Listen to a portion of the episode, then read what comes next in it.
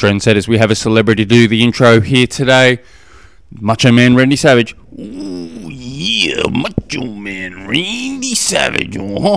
Introducing episode 459, uh-huh. God, that sounds horrible. Trendsetters, if you guys have a question that you'd like to submit through the chat, it's nice and simple. All you got to do is jump on through to the website, trainsmooth.com.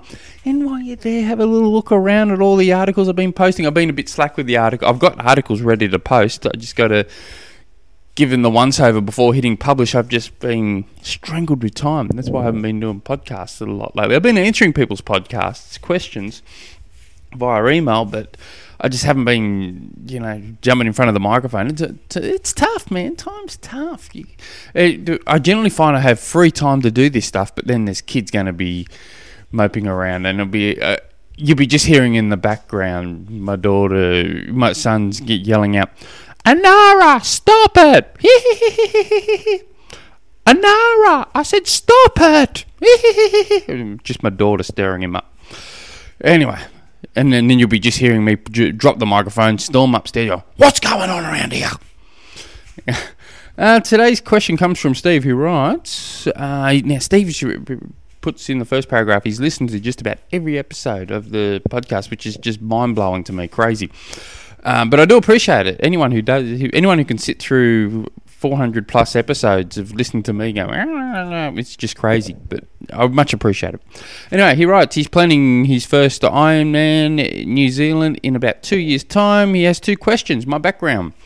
Five to ten years ago, I used to be very active and did two two day coast to coast multi sport races a few times, multiple half and full marathons then life slash kids got in the way, got in the way, and have just recently lost 18 kilos. Bloody good work, and almost uh, at race weight now at age 37. Uh, starting swimming lessons can only do two two lengths. Sorry, mind, I'm just playing up. I'm just bringing this up further. Uh, starting swimming lessons can only do two lengths. What is the best way to build volume? And then tips for breathing. Find self. I find myself exhaling and inhaling every breath. So I'll I'll knock this one over quickly. I'd be focusing purely on technique first, getting that technique right before worrying too much about volume. Even if all you find is you're just doing you go into the pool and doing one kilometer of 25 meters. You're doing 25 meters, you having a rest. 25 meters, having a rest. 25 meters, just to make sure you got that um, um, stroke down pat. You don't really want to do what just about every single other person, including myself, did is um, build the volume and then think, ah, maybe I should work on technique. Or, eh, well, most of us uh, didn't even know there was such a thing as technique. you know, we just swim. Oh, yeah, swim one. And I, I, think I've told the story in the past where um, I was j- just trying to get fit when I was 21 years old because I tipped the scales at 100 kilos and part of the gym membership I got into had a 25 meter lap pool, and so and all I could swim was 20, 75 meters straight. That's all I could swim, and then I'd and then at the end I'd be going breathing like a you know couldn't stop breathing, um, and my technique would have looked horrific. But then over, I, I want to say over four to six weeks, I built that up to 1,500 meters, I think. I, am pretty sure it was 1,500 meters thereabouts, and that was huge for me. Um, non non-stop. Again, it was years later when I got into triathlons and actually had someone look at my swim stroke and yeah, oh mate, you look horrible. You look, you look horrific.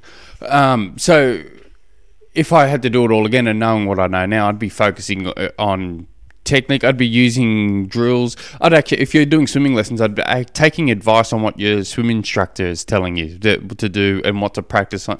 And the more you swim, the better you're going to be getting. But uh, um, generally, um, if you get your breathing pattern or the way you breathe right first, uh, or get that nailed down with body position, you can then start focusing on stuff that's going to build volume and build speed.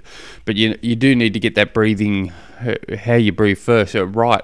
And often, if you and you may need to use a pull buoy for a little while to to get that right to make sure you're doing it properly.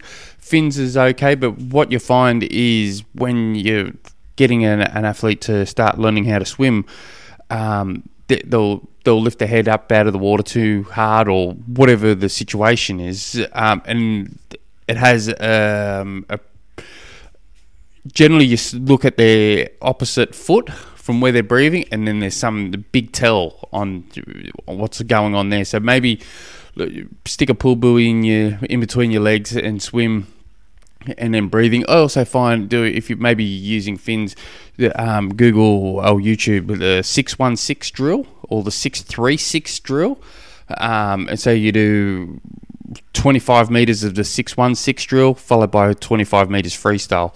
Uh, and that will just help get you used to breathing. I, th- I think those 616 and the 63 drills, they're just like the Swiss Army knife of swim drills. You can work on just about everything within your swim stroke if you're fo- on what you're trying to focus on with that particular drill. Um, so I'd be looking at doing doing that with your swim and and don't force it. Just let it naturally come, and then you and volume will will will look after itself. As for breathing every stroke, I'm guessing you mean breathing every, like let's say you breathe from the right hand side. Every time you're breathing from the right hand side, you're um, every stroke you're breathing from the right hand side. I, that's what I get. If you're breathing every stroke, that means you're going one right, one left, one right, one. So you look like you're more um, body surfing. And then you, if that's the case, you really need to take things a, a, a bigger step backwards, and and slow it right up. And uh, but as for breathing, as soon as your head hits the water, you need to be slowly exhaling uh, with the breath. So I, there was a tip where you you go underneath the water. So as soon as that head's under the water, you go and just slowly let the oxygen out. So once you start breathing. Uh, once your head's out and your mouth's only just needs to be out of the water, just. And you get that bit of breath in and and that will slowly get you used to breathing properly. Um, and if yeah so that's probably what I do. And you if you're holding your breath and then waiting till your head's back out of the water and then exhaling and inhaling that could also be the athlete some people that do that I generally find blow up quicker in the water so once your head hits the water uh, your next question. Starting swimming lessons. Oh, how, um, how best to structure two year build up fitness and budget for the reasons for the two years um, for the Ironman New Zealand. So that, that's a good question. So again, you're gonna you've heard you're gonna probably guess what I'm about to say here. You've got to grab that goal and you've got to reverse engineer that goal. Yeah. Um, and you just slowly wind your way back uh, from from there. So if your goals to finish um, 10 hours, but you've only got a, uh, available training hours for the next two years, that, that maybe 10 hours a week's worth of training, that's probably not gonna that's probably not gonna work. So you need to readjust those goals. So it's it's all got to be in line with each other. So if you people say, "Oh, my goal's just to finish for their first," yeah, that's that can be a goal, but quite often it's secretly in their head they go, oh, I want to break 12 hours, or they want to do break 14 hours, or they want to break 10 hours, whatever it is. It's all good. But your actions need to replicate what your goal is. So you so you got to work your way back from there, and um, so at the moment you need to be focusing on swimming. So I, I, I put everything into four week blocks. So get yourself a spreadsheet um, and work your way back. You know, 104 weeks. And, and then I've, I've done this exact same thing for myself. 104 weeks, break it up into four four week blocks, and then you can work out right.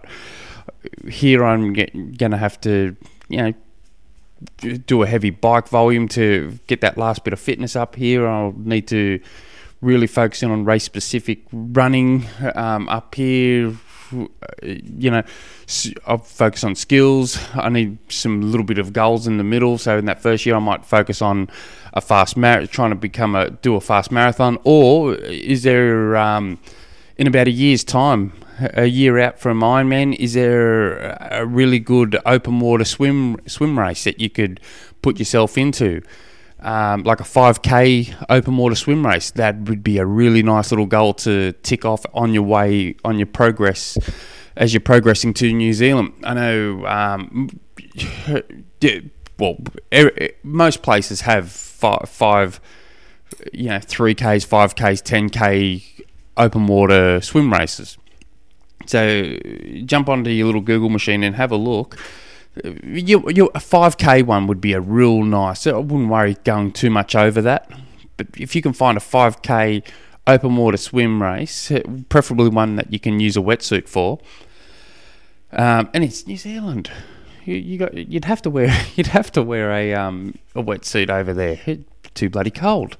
Um, so you find yourself a nice little about anywhere between nine months out to a year out, somewhere around there. It could be six months, whatever, whatever you can get your little grubby hands on, and then you start um, leaning towards that. So that'd be a nice little goal to to take off. But as long as you as long as you work on um, the the the pattern on getting the skills skills right, so um, you've got all the correct skills, you're doing all the correct movements, good technique on swim, bike, run, and you can just slowly start working on strength, start working on um, speed, and then you can might have, have a little rest at, at two different points. Say, um, say a year out, you might have a a little bit bit of a rest, and then six months out, might have a, another week's worth of rest.